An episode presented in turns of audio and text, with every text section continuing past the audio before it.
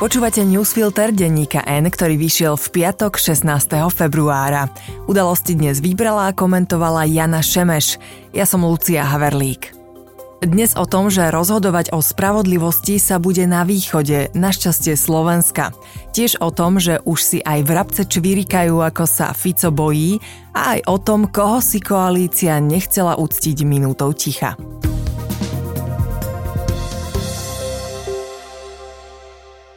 Za iných okolností by prezidentka Zuzana Čaputová vyjadrila svoju nevôľu s tým, ako sa príjmala novela trestného zákona, či rukopis z nej cítiť, čo bude znamenať pre poškodených ekonomickou aj násilnou kriminalitou a komu prospeje, vetom. To je najčistejšia a prezidentkinmu srdcu najbližšia forma. Lenže okolnosti sú niekedy podstatnejšie než komfort hlavy štátu a Zuzana Čaputová si to aj tak vyhodnotila. Napokon veľa možností ani nemala. Sama to uznala, keď povedala, že možnosť vetovať trestný zákon zavrhla potom, čo dostala list od Roberta Fica, ktorý ju informoval, že koalícia je ochotná urobiť zmeny len v oblasti násilných trestných činov. Zuzana Čaputová síce podpísala hanebnú novelu, ale zároveň dala šancu ústavnému súdu rozhodnúť o pozastavení jej účinnosti. S vetom, ktoré je síce jej právomocou, ale z ktorého prelamovaním sa vládna koalícia môže pohrávať a 6 dní, ktoré na podpis novely potreboval Robert Fico, je dôkazom, že by to využila. Ako sa jej to hodí, by jej to už nevyšlo. Podanie na ústavnom súde je len prvý krok a v hre je veľa neznámych aj premenných. Nevie sa, ako rýchlo sa vyjadrí, či vôbec situáciu vyhodnotí tak, že účinnosť novely treba pozastaviť. Možné sú aj čachre s publikovaním nielen novely, ale aj prípadného rozhodnutia súdu v zbierke zákonov. To má v rukách vláda cez Ministerstvo spravodlivosti. Doterajší vývoj aj eminentný záujem koalície už neotáľať s v úvodzovkách humanizáciou spravodlivosti pre niektoré vybrané skupiny môžu signalizovať aj ochotu k povedzme netradičným riešeniam. Netreba zabudnúť, že matkou tejto novely je účelovosť a otcom strach a aj kmotrov má podarených. Ústavný súd dostal relatívne dlhý čas, v minulosti vedel rozhodnúť aj do pár dní. Jeho osadenstvo nežije v bubline a iste vníma, že toto je mimoriadná situácia s potenciálom ublížiť jednotlivým poškodeným, ale hlavne celkovej kvalite spravodlivosti a demokracie v štáte. Predbežné opatrenia súdy na nižších inštanciách vydávajú preto, aby zabránili bezprostredným škodám, až potom rozhodujú o podstate. Ústavný súd to môže urobiť tiež. Nerobí to často, za 20 rokov sa to stalo v 25 prípadoch zo 105 podaní so žiadosťou o pozastavenie účinnosti, ale táto možnosť tu je. Je zároveň šancou spomaliť rozbehnutý valec.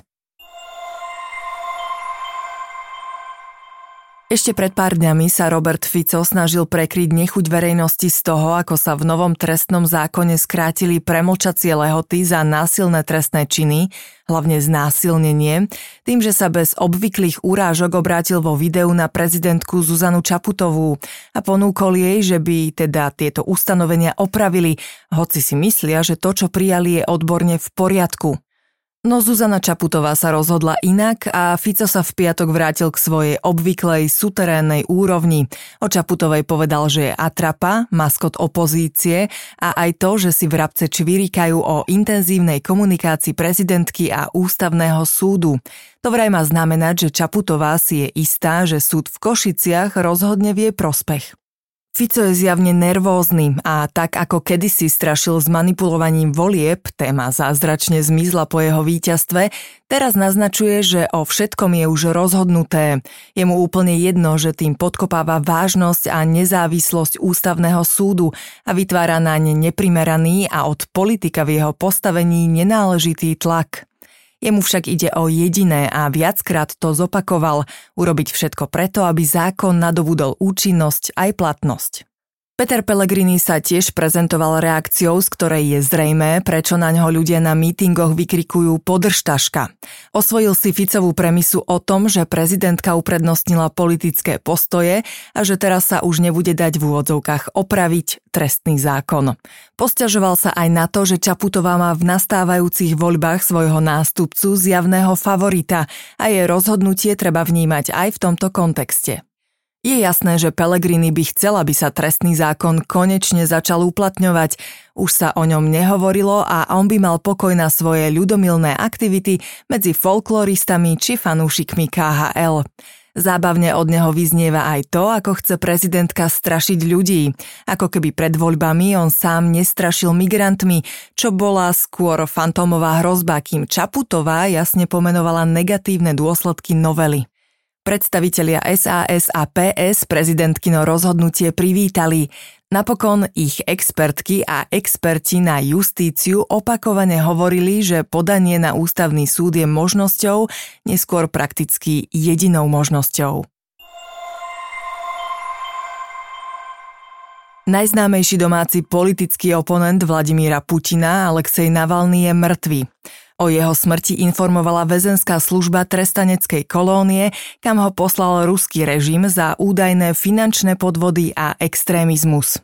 Piatok podvečer sa nevedelo, ako zomrel, hoci jeho tým začal hovoriť o vražde.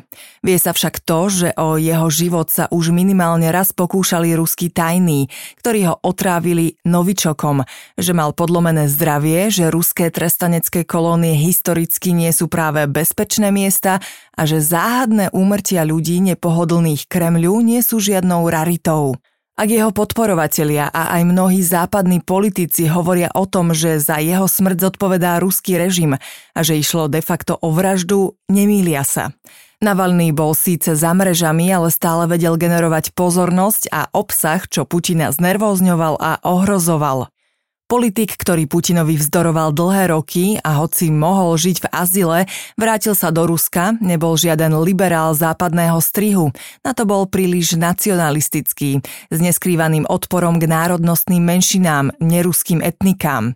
Vyznával aj ruský narratív o tom, že Moskva má nárok na Krym, hoci v posledných rokoch názory aj pod vplyvom vojny na Ukrajine menil. Kritizoval prílišnú zhovievavosť západu k Rusku, poukazoval na to, že Putinov režim je oveľa prehnitejší a nebezpečnejší, ako si v úvodzovkách západniari vedia predstaviť. Jeho smrť je toho dôkazom. Nevie sa, či by jeho smrť mohla vyvolať v Rusku významnejší odpor, hoci ľudia už vyjadrujú smútok nosením kvetov k pietným miestam. Putin však ešte pred vojnou na Ukrajine a hlavne počas nej pevne zovrel občianskú spoločnosť aj opozíciu. Rusko je krajina, kde sa aj najmenšia kritika označuje za zradu a sú za ňu vysoké tresty. Navalný sa do histórie zapíše ako symbol odporu proti Putinovi a jeho režimu a tak o ňom hovorili a písali aj mnohí zahraniční politici aj u našich susedov. V slovenskom parlamente koalícia neprekvapivo odmietla držať za ňoho minútu ticha. Minister zahraničia Juraj Blanár v čase uzávierky newsfiltra na sociálnej sieti radšej riešil právo veta a ústavní činitelia Robert Fico aj Peter Pellegrini sa nevyjadrili. Prezidentka Zuzana Čaputová napísala, že smrť Navalného sa dala predvídať. Citujeme, jeho eliminácia sa začala už dávno pred dnešným dňom. Vyjadrujem sústrasť jeho rodine a priateľom, uviedla. A teraz ešte správy jednou vetou. Iba štyria slovenskí europoslanci podporili uznesenie o rovnosti LGBTIQ ľudí. Europarlament v ňom žiada zákaz konverzných terapí či uznávanie rodičovstva. Text pripomína aj homofobnú vraždu na Slovensku.